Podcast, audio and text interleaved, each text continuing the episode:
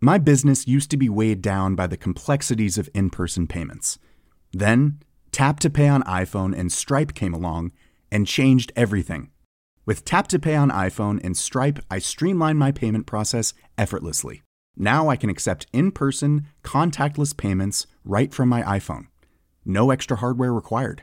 What's truly remarkable is how I can cater to all of my customers' payment preferences. Whether they're using cards, Apple Pay, or other digital wallets, Tap to Pay on iPhone and Stripe ensure a smooth checkout experience every time. And it's not just me. Stripe helps businesses of all sizes, from local markets to global retailers, scale quickly and stay agile. To learn how Tap to Pay on iPhone and Stripe can help grow your revenue and reach, visit stripe.com slash tap iPhone. Selling a little or a lot? Shopify helps you do your thing however you cha-ching. Shopify is the global commerce platform that helps you sell at every stage of your business. From the launch your online shop stage to the first real life store stage, all the way to the did we just hit a million orders stage. Shopify is there to help you grow. Shopify helps you turn browsers into buyers with the internet's best converting checkout. 36% better on average compared to other leading commerce platforms because businesses that grow grow with Shopify. Get a $1 per month trial period at shopify.com/work. shopify.com/work. Hold up. What was that? Boring. No flavor. That was as bad as those leftovers you ate all week. Kiki Palmer here, and it's time to say hello to something fresh and guilt-free. Hello Fresh. Jazz up dinner with pecan-crusted chicken or garlic butter shrimp scampi. Now that's music to my mouth. Hello Fresh. Let's get this dinner party started. Discover all the delicious possibilities at hellofresh.com.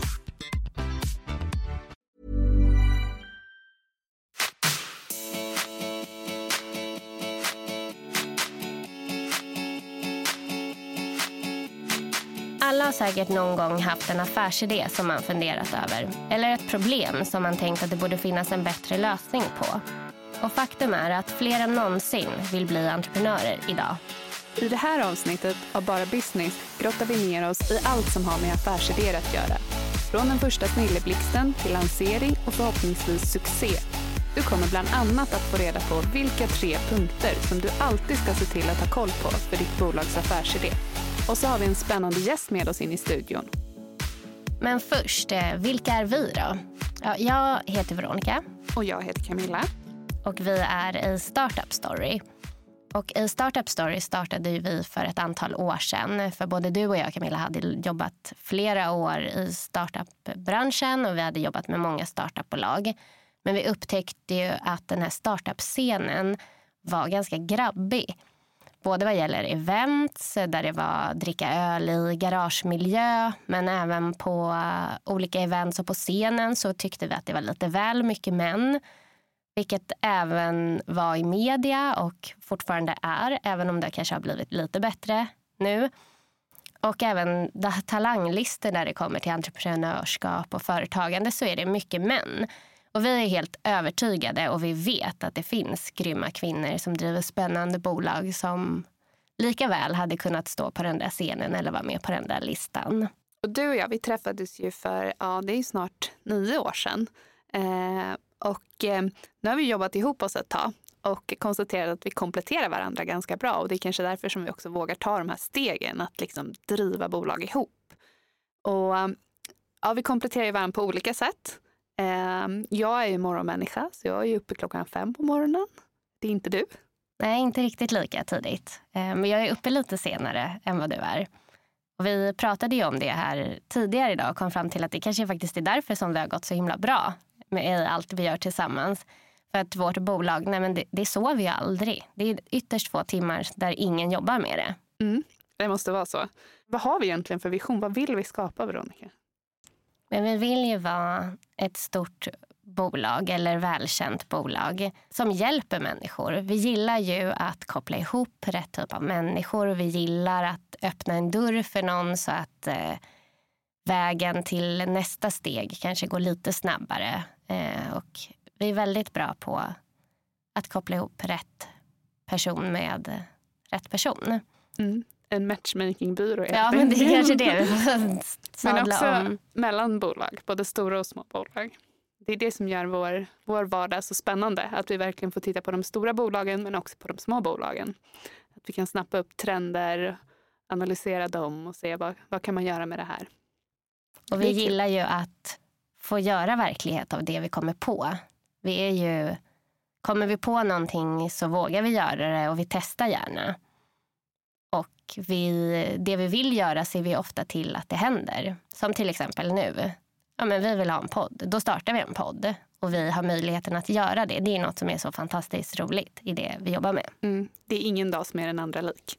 Och det är det som är det som gör att man motiverar sig och kliver upp i sängen på morgonen. Var det du som sa någon gång typ att du aldrig har söndagsångest? Det har jag heller aldrig haft. Eh, utan snarare att eh, måndagen är riktigt rolig för då vet man att nu får jag köra igång igen.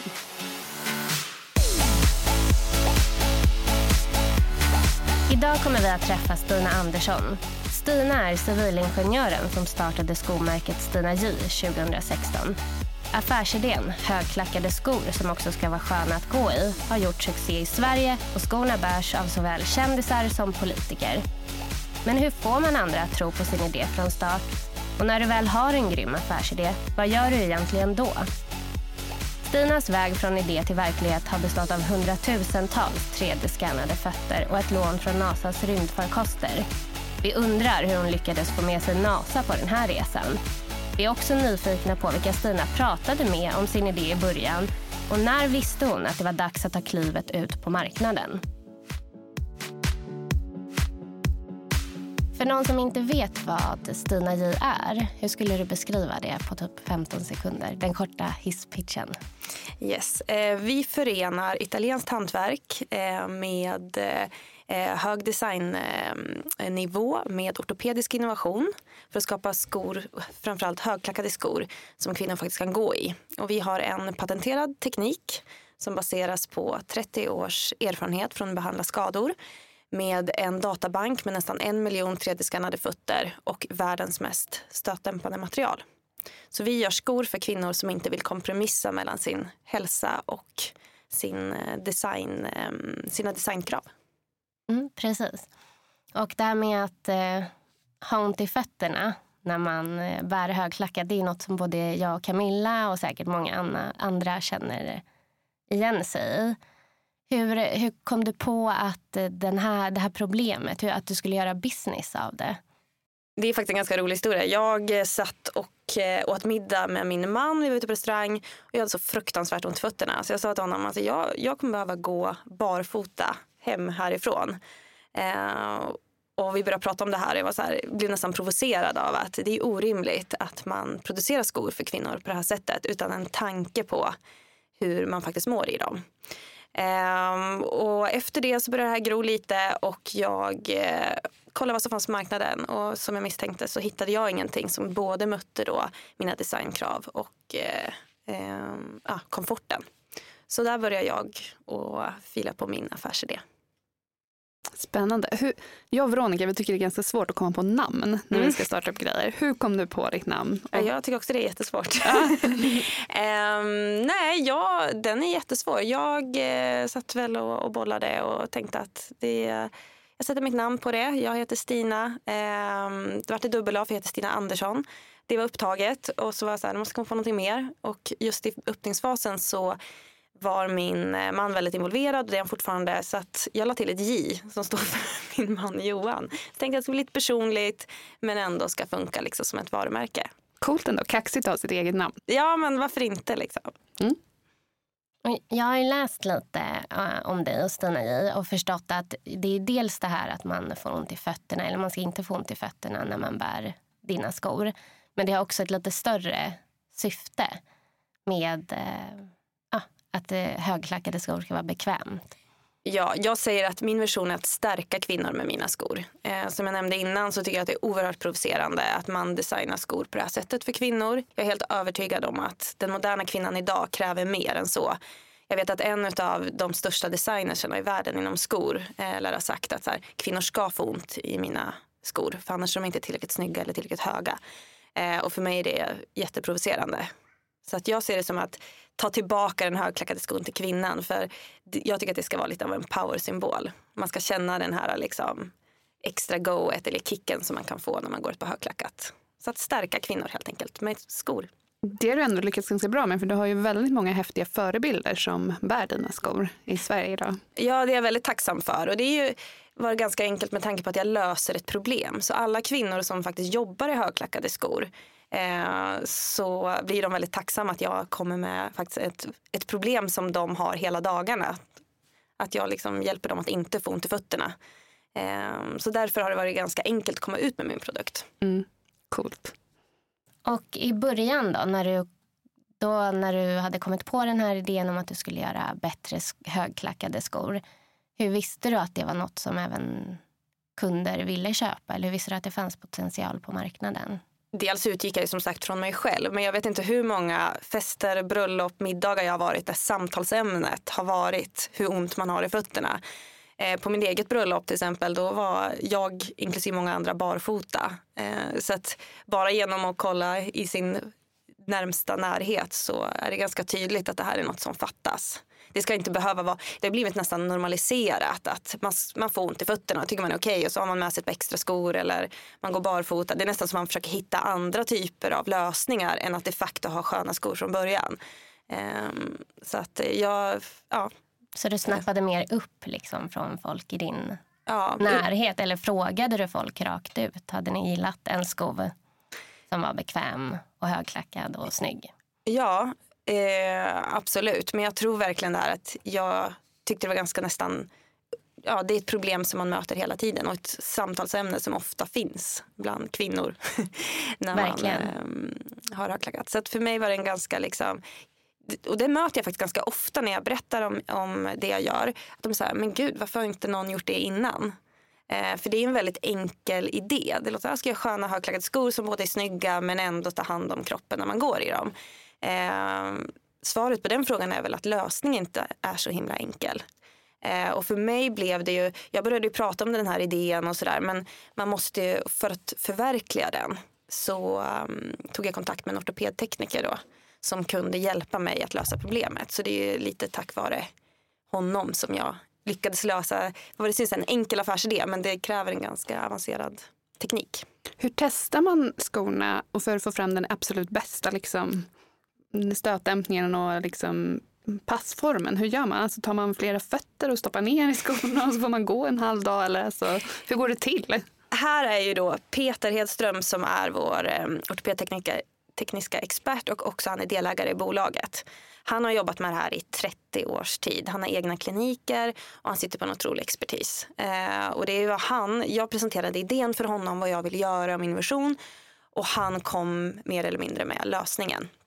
Så han baserar ju det här på, på sin erfarenhet men också då på de här 3D-skannade äh, fötterna, nästan en miljon som han har i sin databank. Så han tagit fram då en generisk sula som vi säger funkar för ungefär 90 procent av befolkningen. Mm. Så de liksom, och det är där vi har våra egna patent eh, och, som sitter i, och det är liksom för innesulorna som sitter i skorna. Men sen så erbjuder vi också i vår butik servicen att kunna lästa skorna och det gör man, då anpassar man. För många kvinnor har, vi har ju liksom en, några olika läster då som gör formen på skorna. Men alla kvinnors fötter är ju ganska unika. Eh, och antingen ska man ju gå in ett par skor och det kan ju vara lite smärtsamt men det kan man göra med våra. Men man kan också komma till butiken och där då lästar vi skorna så att vi anpassar dem efter ja, kundens fot. Så då slipper man liksom gå in i skorna. Eh, så det gör att det blir en lite mer skräddarsytt. Då. Mm. Det kan man göra hos en skomakare också, det vill jag säga. Det är bara att vi har utbildat vår personal och har det som service. Mm. Coolt, det är ändå lite så här att lägga till tjänster i sin produktportfölj. Det är ju väldigt modernt just nu att göra det, så det är ju helt rätt spår. Att erbjuda helheten och inte bara en del. Liksom. Och när du hade kommit på den här idén, hur behöll du den för dig själv eller berättade du för alla? Jag berättar för många och det var nyckeln för mig att få det att hända. För jag hade ju bara en idé vad jag ville göra och en vision. Och var så här, det är så märkligt att ingen har liksom lyckats eh, göra det här innan.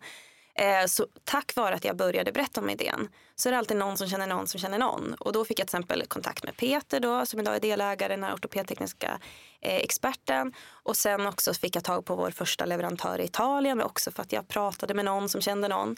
Så att för mig var det en nyckel att liksom bolla idén och höras för. För att de flesta vill hjälpa till eh, när någon har en, en idé. Så du tycker man ska lyssna på andra ganska tidigt i processen då? Det tycker jag absolut. Eh, min erfarenhet är som sagt många vill hjälpa. Sen ska man alltid lyssna på sin egen magkänsla. Man ska inte kanske man ska liksom bolla och få idéer och hjälp och sånt där. Men, men sen så ska man ju liksom inte lyssna. Man ska inte styras av det. Men man ska dra nytta av det nätverket man har. Har du någon gång varit rädd att bli kopierad? Eh, absolut. Eh, nu har ju vi patent. Eh, så att sen vi fick våra, eh, våra vi har två patent idag och nu är de godkända så nu kan vi vara rätt lugna med det. Eh, men självklart i, i, så tänker man att unikiteten skulle försvinna om, om någon annan gör det här. Men vi gjorde vår research och vi anser idag vi har ingen konkurrent än så länge som är på samma nivå som oss. Sen är det många som marknadsför sig lite mer med komfort och sådär. Men den nivån på tekniken som vi har i våra skor finns det ingen som är i närheten vad vi känner till. Sen ska man ha respekt för att det kanske finns. Jag vet att det finns någon i Kalifornien som eh, är lite på samma spår. Eh, men annars har vi inte hittat någon som är, är, ja, är en direkt konkurrent som vi ser på det. Jag är lite nyfiken på en sak. NASA. Ja. Vad, vad har du lånat från NASA? eh, från NASA har vi lånat själva, eller deras, de har patent på olika, massa olika material som de har tagit fram. Ehm, och då är det ett av dem då som de använder utav, i sina rymdfarkoster som anses vara världens mest stötande material. Då är det det materialet. Sen är det liksom eh, är det inte så enkelt att vi bara har tagit det utan vår eh, ortopediska expert har liksom gjort en, en egen lösning baserat på deras eh, material. Då. Hur kommer man på att man ska be dem om hjälp och hur kommer man i kontakt med, ja. Och där är ju Peter min nyckel. Han jobbar, alltså han är helt liksom ansvarig för produktutvecklingen och det är han som sitter på den expertisen. Mm. Eh, så det är hans eh, kontakter. Det är jättebra att prata med andra. Så man ja. får kontakter som har kontakter. Så ja, men exakt. Hur lång tid skulle du säga att det tog eh, från att ni började fila på den här idén och du träffade Peter till att du började köra och verkligen satsa? Kanske sa upp dig från jobbet och började satsa helhjärtat på Stina Jean. Jag tog en lunch med Peter våren 2015. Eh, och en vecka senare startade vi aktiebolaget. Och sen körde vi full fart. Eh, jag sa i samma veva upp mig från jobbet. Eller jag tackade nej till en fast anställning för att satsa på det här. Eh, och ett år senare så lanserade vi då ja, precis innan sommaren 2016. Så det gick väldigt fort kan man säga. Och även, även om ett års produktutveckling låter lång tid så inom skovärlden är det ganska kort. Så att vi, vi satsade all in från början. Hur vågar man det? Det var jätteläskigt. Men det här var en dröm. Eh, jag var i en fas i livet där jag stod inför ett vägskäl. Ska jag satsa på min nuvarande karriär eller ska jag göra någonting eget? Och jag har drömt länge om det och jag trodde väldigt mycket på den här idén. Så jag valde att ta risken. Eh, självklart eh, så får man ju kolla, liksom, har jag möjlighet med det och kolla med familjen och allt sånt där. Men ehm, eh, nej, vi, jag tänkte att jag, jag kör. Vad är det värsta som kan hända? Man får söka ett annat jobb. Och eh, när många startupbolag idag och entreprenörer sitter ju med sina produkter och kan sitta och fila hur länge som helst på sin produkt eller tjänst. När visste ni att nu, nu har vi den perfekta skon, nu är vi redo för lansering? Oj, det är jättesvårt. Eh, jag tror faktiskt aldrig att man känner sig helt redo. Ehm, vi väldigt, jag trodde liksom på produkten väldigt tidigt. Eh, som sagt, vi sökte vårt första patent redan om vi startade aktiebolaget strax innan sommaren. Så den hösten lanserade, eller så ansökte vi om patentet. Eh, och då var vi så pass trygga i det eh, att vi kände att ah, det här kommer flyga eller vi trodde det, att här, nu har vi en, en bra produkt. Um, så att vi körde all in, satte jättehöga ambitiösa mål um, och ja, försökte få allting att funka, satte ett lanseringsdatum och körde inför det. Jätteläskigt. um, men om vi har en perfekt produkt idag, det vet jag inte ens. Utan vi fortsätter och produktutveckla. Det är lite en del av oss. Vi säger att vi jobbar med innovation för mode. Så att jag tror inte att man behöver ha den här perfekta slutgiltiga produkten. Utan så här, du har en bra idé, du har en, kanske en tillräckligt bra produkt och sen fortsätter du jobba på den. Alltså jag tror man måste våga eh, och se det som att eh, ja, men den är tillräckligt bra nu och vi fortsätter utveckla. Så tänker vi i alla fall. Räknade ni mycket på själva affärsmodellen innan ni körde igång? Eller valde ni liksom att släppa produkten först och lite så här, ta risken, se vad som händer? Eller hade ni någon liksom, koll på siffrorna och tänkte så här länge kan det gå? Eller ja inte? men absolut. Eh, självklart måste man göra en ekonomisk kalkyl, man måste investera det och man måste liksom räkna på det. Eh, och det har vi självklart gjort. Men vi är fortfarande en startup. Eh, mm. Vi lanserade då för drygt två år sedan. Eh, två och ett halvt. Så att vi jobbar fortfarande med kalkyler och liksom så. så att, eh, men det, det, måste man ju såklart ha om man ska investera det. Mm. När ni drog igång så nämnde du ju att du träffade Peter som var extremt viktig och då medgrundare. Hade du något annat team runt dig i början? Nej, egentligen inte. Eh, speciellt från början så jobbade både han och jag, han sitter i styrelsen och är som sagt delägare. Så det var egentligen han och jag som jobbade mest. Han väldigt tydligt då med produktutveckling och insidorna och jag allting annat. Sätta konceptet, varumärket, design, produktion. Han var också involverad i produktion i och med att det går hand i hand då. Men han är liksom produktion för insidorna och jag produktion för själva skorna. Um, så det var egentligen han och jag från början. Um, och eh, sen min man som också är ordförande i bolaget hjälpte till utifrån den tiden han hade. Eh, och sen så fick vi, eh, vi, vi hyrde in butikspersonal för vi lanserade med att ha en pop-up eh, butik. Så då, vi vågade inte anställa såklart så att då har vi liksom hyrt då pers ehm, personal. Men det har gjort som har känts som en del i teamet. Så vi är väldigt, ja, det är egentligen jag eh, tillsammans med Peter då, som har dragit igång det. Hur behåller man sin motivation? Är det roligt varje dag? Eh, det är roligt men det är eh, vissa dagar så sliter man i sitt hår och tänker att Åh, nu, alltså, det här går inte. Eller alltså man, så, hinder ser man ju och springer på. Men roligt tycker jag att det är nästan hela tiden. Däremot mycket kanske frustration ibland och man, ja, att det känns utmanande. Eh, men jag tror så mycket på, på vår produkt eh, och jag tycker att det är väldigt roligt. Så att det håller än så länge håller, håller det mig igång. Vi har ett inslag i Bara Business som heter Den svettiga sanningen. Mm. Där våra gäster får dela med sig av ett misslyckande. Kan du berätta om ett misslyckande i din karriär och vad du lärde dig av det? Ja, i och med att jag har slängt mig in i en bransch som jag har ingen erfarenhet av och en helt ny produkt så känns det som gud jag har så många misstag. Eh, men om man ska tänka liksom de här större så har jag haft eh, väldigt försenade leveranser. Eh, jag tror att till vår lansering kom våra skor kvällen innan lansering.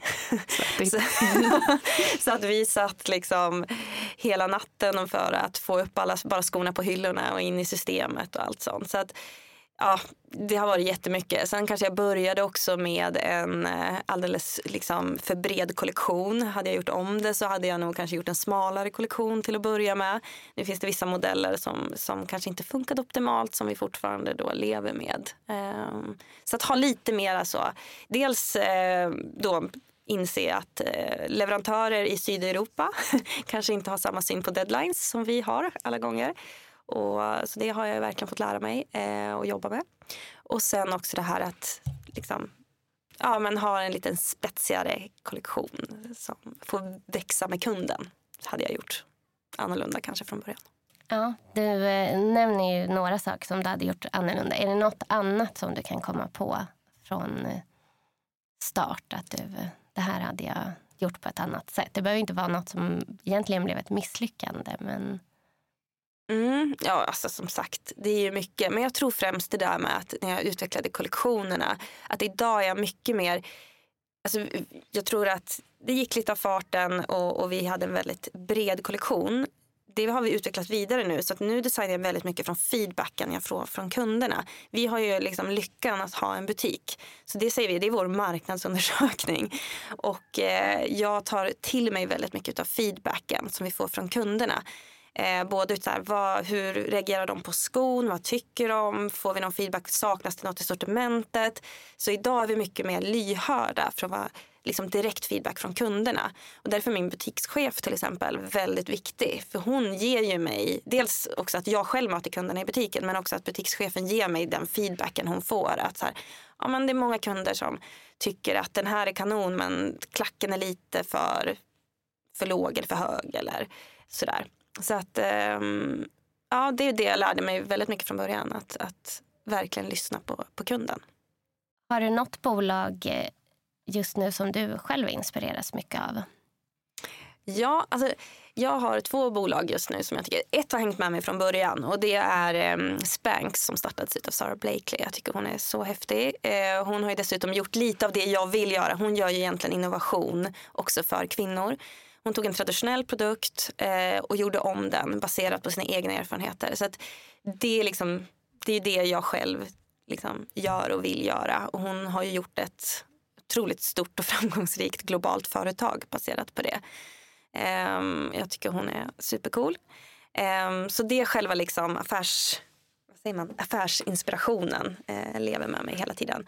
Eh, men sen när man kollar inom mode så tittar jag mycket nu på Anina Bing. Jag tycker hon är otroligt häftig i hur hon bygger varumärke och liksom både det här att hon är, hon är ju också sitt varumärke och ehm, hon har gjort det globalt på ett väldigt häftigt sätt tycker jag. Har ni mest kunder i Sverige eller säljer ni globalt idag? Vi har mest i Sverige eh, och det är också av rent logistiska skäl. Vi, vi valde att fokusera, i och med att vi jobbar mycket med innovation och produktutveckling så, så här, vi börjar med vår hemmamarknad. Se till att våra produkter blir liksom, eh, så bra som vi vill att de ska vara innan vi satsar. För det kostar väldigt mycket eh, investering såklart att satsa globalt. Men det hoppas vi är vårt eh, nästa steg att ta produkten vidare. Vad är visionen med Stina J? Och den är oändliga. Mm. alltså kvinnor i hela världen har ju det här problemet med skador och smärtande fötter. Så att jag ser ingen begränsning. Eh, så jag vill bli ett globalt företag. Jag tror att eh, speciellt nu så tror vi mycket på Nordeuropa, Tyskland, USA drömmer jag om. Så att eh, blir det nya Spanx fast inom skor. Vad tror du är en typisk fälla som många går på när det gäller affärsidé och uppstart av ett bolag? Det är att man går och funderar och funderar och funderar eh, och så gör man aldrig slag i saken. Jag tror att man bara måste våga. Eh, dels lita på sin egen kapacitet. Att varför skulle någon annan göra något sånt här bättre än jag? Utan tro på sig själv och bara börja. Sätta igång helt enkelt. Och hur börjar man bara? För det är ju väldigt många som sitter med en affärsidé och vill men aldrig riktigt kommer till skott. Hur utmanade du dig hela tiden till att verkligen komma framåt? Jag har nog hela tiden jobbat med små steg. Alltså, visst, man ska ha målet som är liksom globalt internationellt bolag men, men man måste ju börja någonstans. Det börjar med att registrera bolaget. Det är väl en, en ett bra första steg.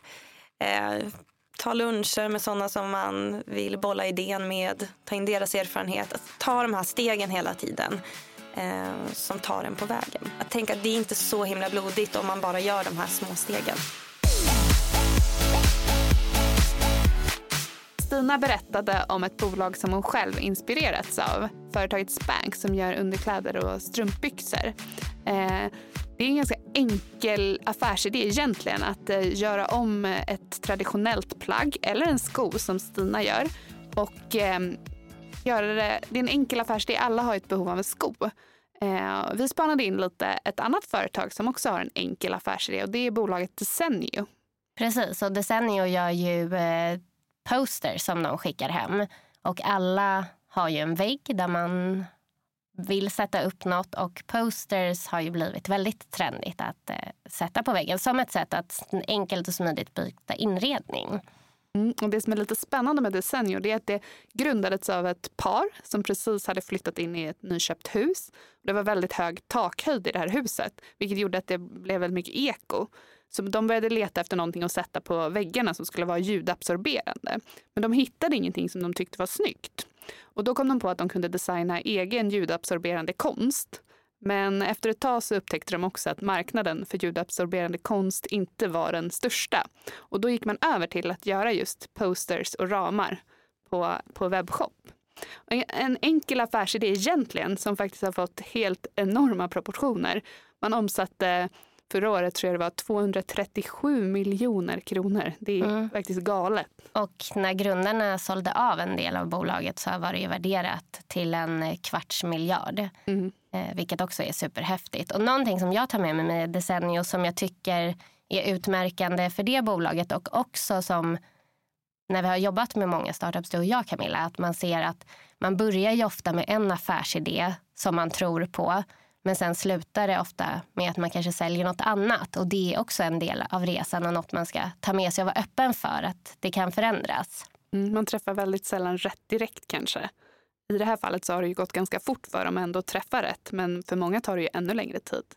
Men det som jag också slås med av en sån här idé, det är ju att eh, att det är så enkelt. Alltså hur ofta har man själv inte funderat på, jag skulle vilja ha något på väggen här, men jag vill kanske inte köpa något på den största kedjan för alla kommer ha exakt likadana eh, och det finns väldigt lite urval. Och varför tar man inte bara tag i det och gör det själv? Alltså, det inspireras jag av. Och just tajmingen med att det är också enkelt. Folk handlar online idag och mm. att eh, klicka hem posters och är väldigt smidigt. Man ska inte underskatta tajmingen. Den är superviktig och det är det som är så svårt att träffa rätt för det är väldigt svårt att förutse. Precis. Men du, vi lovade också att dela med oss av tre tips som är bra att ha med sig när man bygger äh, sin affärsidé. Och jag till lunch med Mia Brunell Livfors som är vd på Axel Jonsson för ett tag sedan. Hon sa tre väldigt bra tips som hon alltid sökte i en affärsidé. Så jag tänkte att vi kan väl dela med oss av dem. Det första som hon alltid kollade på i ett företag och deras affärsidé är att det fanns potential på marknaden. Det vill säga att marknaden måste ju vara tillräckligt stor för att det ska gå att göra lönsamt. Om jag till exempel ska sälja produkter för hästar så måste jag ju veta att det finns tillräckligt många hästar i Sverige för att kunna ens kunna sälja något. Det andra tipset är ju teamet. Teamet är alltid oerhört viktigt. En bra affärsidé är ingenting utan ett starkt team bakom som kan förverkliga idén. Nej, och där har vi träffat flera bolag under vägen där man har varit ett starkt team. Och så har man haft en affärsidé men det har varit affärsidéerna kanske inte funkat och man har bytt men det har varit samma team och att det i grund och botten är något som både investerare och mentorer har trott på. Ehm, så teamet ska man ju verkligen inte underskatta. Och det sa ju Stina också. Att när hon träffade sin medgrundare att det var ju väldigt viktigt för att Stina J skulle bli till. Det sista då, det var affärsmodellen. Man måste ju veta hur man ska tjäna pengar. Och det här är ju faktiskt något som många bolag, bolag idag inte riktigt vet. Man blir så såld på att göra sin grej och man har en passion för just det här man brinner för. Så att man glömmer lite bort att man också måste tjäna pengar för att faktiskt klara sig. Men som sagt, ett bra tips när man eh, sitter och klurar på sin affärsidé och bolag det är att faktiskt ändå ha en plan för hur man ska tjäna pengar. Jag tar med mig två saker från vårt samtal med Stina idag. Och det är dels det här med enkelheten, att man inte ska underskatta enkelheten i en eh, affärsidé. Att den faktiskt ska vara förståbar för andra. Sen kan det vara en komplexare lösning i grunden. Men men det, det, ska vara enkelt och det tycker jag ändå vi ser också på Desenio som vi tog upp som exempel. Det andra jag tar med mig det är hur hon använder sin butik som en mötesplats med sina kunder, alltså som en marknadsundersökning, att kontinuerligt ta in feedback från kunderna. Det tycker jag är superspännande med tanke på att idag pratar man så mycket om butiksdöden och att eh, det är en trend att man inte har butik längre. Men här finns det faktiskt flera användningsområden för att ha en fysisk butik. Det tycker jag är spännande. Och jag tar med mig det här med att hennes skor, att det, det är inte bara en bekväm högklackad sko utan det har ett högre syfte och en annan symbolik också. Hon vill med sina skor stärka kvinnor. Att, men kvinnor som driver företag, politiker, framgångsrika kvinnor som vill vara snyggt klädda och högklack, ha högklackade skor ska faktiskt kunna gå runt en hel dag och inte få ont i fötterna. Hon vill stärka kvinnor. Fler än någonsin vill ju bli entreprenörer och där måste man ge all cred till Stina som verkligen vågade ta steget, hoppa ut, säga upp sig från jobbet och faktiskt köra på sin affärsidé. Hon berättade ju också att vägen kanske inte alltid har varit spikrak utan att det har dykt upp en hel del roadbumps på vägen. Men trots det så läste jag i en studie från Handelshögskolan att eh, entreprenörer är lyckligare och mår bättre än vanliga anställda. Och framförallt för att man kan styra över sin egen tid och styra över sina egna beslut. Och det är väl tur det med tanke på hur mycket tid och energi vi entreprenörer lägger på våra verksamheter. Det var allt vi hade för idag. Men glöm inte att prenumerera på podden och om ni gillar den, vilket vi hoppas att ni gör, får ni jättegärna betygsätta den. Och vill ni följa med mig och Camilla i vårt vardagsliv så tycker jag att ni ska följa i Startup Story och oss på Instagram. Hej då! Ciao!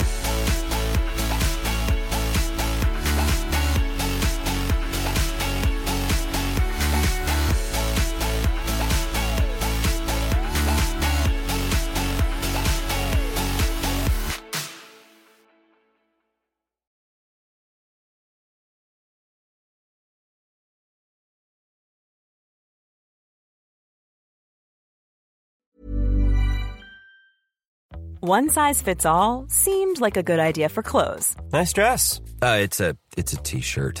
Until you tried it on. Same goes for your healthcare. That's why United Healthcare offers a variety of flexible, budget-friendly coverage for medical, vision, dental, and more. So whether you're between jobs, coming off a parent's plan, or even missed open enrollment, you can find the plan that fits you best. Find out more about United Healthcare coverage at uh1.com. That's uh1.com. Hey, it's Danny Pellegrino from Everything Iconic. Ready to upgrade your style game without blowing your budget? Check out Quince. They've got all the good stuff shirts and polos, activewear, and fine leather goods, all at 50 to 80% less than other high end brands. And the best part? They're all about safe, ethical, and responsible manufacturing. Get that luxury vibe without the luxury price tag. Hit up quince.com slash upgrade for free shipping and 365 day returns on your next order. That's quince.com slash upgrade. There's never been a faster or easier way to start your weight loss journey than with PlushCare. PlushCare accepts most insurance plans and gives you online access to board certified physicians who can prescribe FDA approved weight loss medications like Wigovi and Zepbound for those who qualify. Take charge of your health and speak with a board certified physician about a weight loss plan that's right for you. Get started today at plushcare.com slash weight loss. That's plushcare.com slash weight loss. Plushcare.com slash weight loss. My business used to be weighed down by the complexities of in person payments. Then, Tap to Pay on iPhone and Stripe came along and changed everything. With Tap to Pay on iPhone and Stripe, I streamlined my payment process effortlessly. Now I can accept in person, contactless payments right from my iPhone. No extra hardware required. What's truly remarkable is how I can cater to all of my customers' payment preferences. Whether they're using cards, Apple Pay, or other digital wallets, Tap to Pay on iPhone and Stripe ensure a smooth checkout experience every time. And it's not just me. Stripe helps businesses of all sizes, from local markets to global retailers, scale quickly and stay agile. To learn how Tap to Pay on iPhone and Stripe can help grow your revenue and reach, visit stripe.com slash tap iPhone. Hey, it's Ryan Reynolds, and I'm here with Keith, co-star of my upcoming film, If, only in theaters May 17th. Do you want to tell people the big news?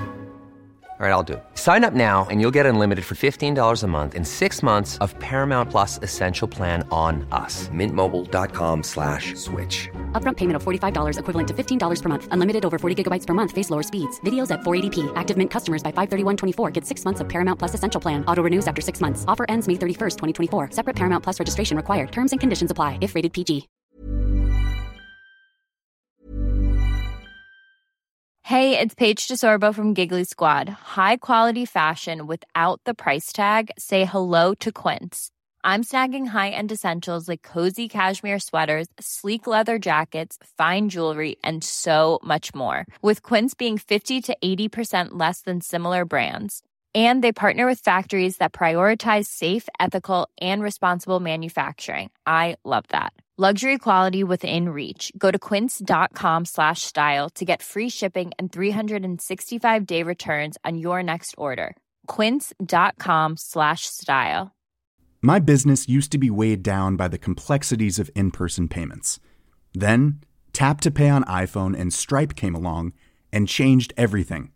With Tap to Pay on iPhone and Stripe, I streamlined my payment process effortlessly. Now I can accept in person, contactless payments right from my iPhone. No extra hardware required. What's truly remarkable is how I can cater to all of my customers' payment preferences. Whether they're using cards, Apple Pay, or other digital wallets, Tap to Pay on iPhone and Stripe ensure a smooth checkout experience every time. And it's not just me. Stripe helps businesses of all sizes, from local markets to global retailers, scale quickly and stay agile. To learn how Tap to Pay on iPhone and Stripe can help grow your revenue and reach, visit stripe.com slash tap iPhone.